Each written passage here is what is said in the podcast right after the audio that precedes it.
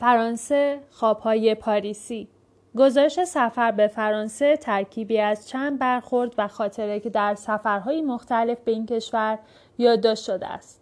شاید در ذهن خود من ترتیب و توالی یادداشتها کمی جابجا جا شده. اما در یک نگاه کلی می تواند تصویری باشد از نگاه به این کشور. کشوری که به درستی آن را پایتخت فرهنگی اروپا می نامند و مرکزش پاریس در کانون این توجه قرار دارد. شهری که بیشتر شبیه یک موزه دائمی و یک نمایشگاه همیشگی است. با همه سیاهی های پنهان در گوش و کنارش که تلخی تضاد اجتماعی در جهان مدرن امروز را بیش از پیش به رخ می کشد. اولین بار است که به اروپا می آیم.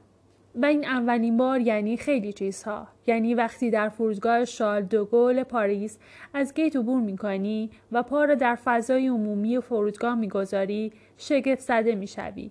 که مگر ممکن است فرودگاه این شهر فرودگاه این شکلی باشد؟ بیشتر شبیه شهر است. هر چیزی می شود اینجا پیدا کرد. مثل یک شهر ناشنا می توان توی دل آن گم شد. بدون که نگران پیدا شدن باشی. اتوبوس هایی که می شود به آن به مرکز شهر رفت. دم به دم می آیند ایستگاه به ایستگاه. آدم ها را سوار می کنند می برند. اگر بخواهی با اتوبوس بروی فقط 45 دقیقه طول می کشد تا از فضای فرودگاه خارج شوی و بعد هم 45 دقیقه دیگر تا بخواهی به ایستگاه مترو برسی. توی پاریس اگر مترو بلد باشی هیچ جای شهر گم نمی‌شوی. اما مطمئنا بعید است کسی برای اولین بار به پاریس آمده بتواند بدون راهنمایی به راحتی متروی پیش در پیش پاریس را بفهمد با دوستم تاکسی می‌گیریم تا ما را به مقصد برساند راننده صندوق عقب را بالا می‌زند تا چمدانهای ما را داخل آن بگذارد یک نمایشگر دیجیتال توی صندوق عقب است که با گذاشتن هر چمدان عددی روی آن ثبت می شود. اینجا دیگر کجاست؟ اینجا دیگر کجاست؟ توی صندوق عقب تاکسی هایشان هم باسکول می‌گذارند که همه چیز حساب کتاب داشته باشد. عجب جای مزخرفی. لویی هم کلاسی یکی از دوستانم است. یک پسر کلمبیایی که دارد تئاتر می‌خواند.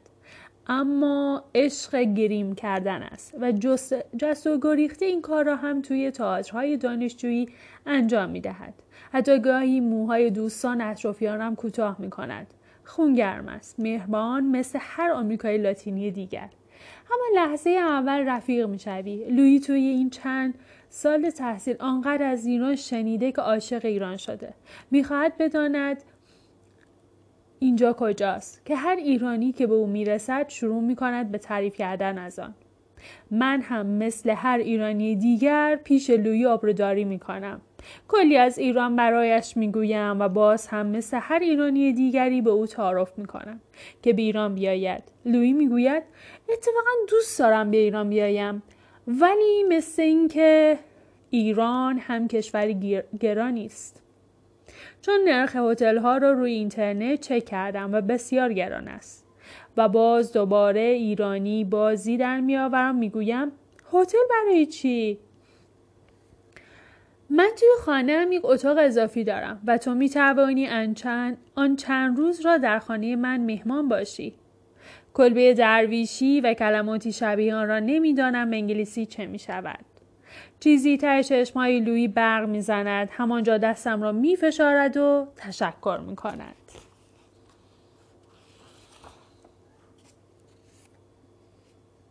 وقت خدافزی دوباره تشکر می کند. من هنوز نمی‌دانم که قضیه را انقدر جدی گرفته. فردا صبح موبایلم زنگ می‌زند. لویی پشت خط است. می‌گوید که چقدر از آشنایی با من خوشبخت شده. می‌پرسد آیا آن دعوت برای اقامت در خانهام هنوز به قوت خودش باقی است؟ آیا من این حرف را جدی زدم؟ با اطمینان می‌دهم که دعوت جدی بوده و او دوباره تشکر می‌کند.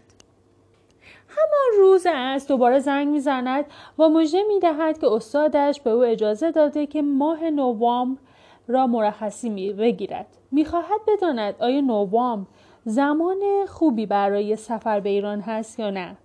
اطلاعات رازم را به او می دهم و قرار می شود چند روز بعد در یک پیکنیک دوستانم که بچه های دانشگاه شنبه در یکی از پارک های حاشیه رود سن تشکیل می دهند دوباره هم را ببینیم.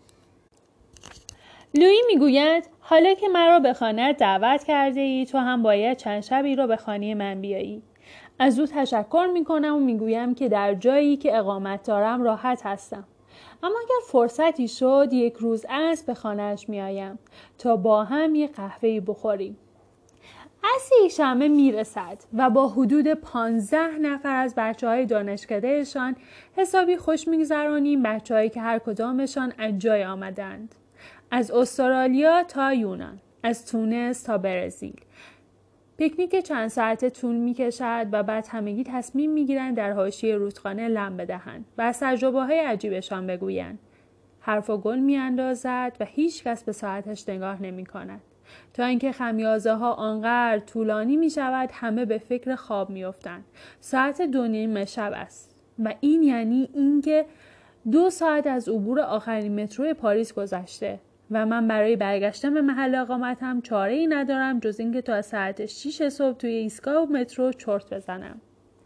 لویی که این را می‌فهمد ذوق زده می‌گوید پس حالا نمی‌توانی بروی خانه بیا برویم خانه ما اول رد می‌کنم اما می‌گویم نکنن نرفتنم هم بر این شود که تعارفم واقعی نبوده لوی می‌گوید خانهاش نزدیک است اما منظورش از نزدیک یک پیاده روی نیم ساعته است که با آن خستگی در آن ساعت شب اصلا همخوانی ندارد توی راه دو سه بار از اینکه خانهش کوچک است عذرخواهی می کند.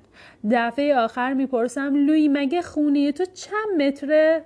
می‌گوید هشت متر. با او بحث نمی کنم که مگر می شود خانه آدم هشت متر باشد؟ هشت را می‌گذارم به حساب لحجه کلمبیایی او. خودم در آن ساعت شب. و شنیدن لیسینینگ خودم در آن ساعت شب آنقدر می رویم تا به یک آپارتمان قدیمی می رسیم که فکر می کنم مقری برای پنهان شدن پارتیزان ها بوده. آپارتمان آسانسور ندارد. می‌پرسم خانه طبقه چندم است؟ می‌گوید زیر شیروانی و بالا را نشان می‌دهد. خدای من باید هفت طبقه را بالا برویم. آن هم پاورچین. پاورچین در ساعت نزدیک به سه نصف شب. چاره دیگری هم هست؟ طبیعتا نه.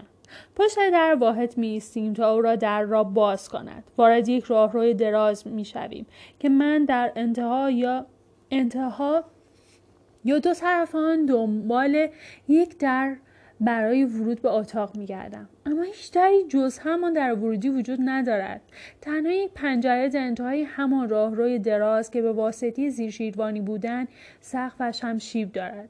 ظاهرا نه لحجه لوی اشکال داشت نه لیسینینگ من. خانه اگر از هشت متر کوچکتر نباشد بزرگتر نیست. یک گوشه آن راهرو یک تخت خواب باریک است و در انتهایش یک صندلی پوشیده از لباس یک سینگ ظرفشویی در گوشه دیگر است که لویی کتابهایش را توی آن چیده. چون معمولا توی خانه غذا نمی‌خورد یک کنجه تقریبا 75 ساعتی هم در یک گوشه دیگر قرار دارد.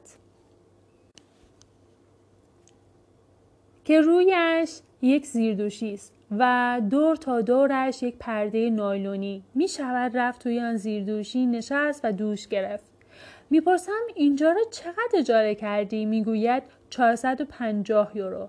250 تایش را دانشگاه می‌دهد و 200 تایش را خودم.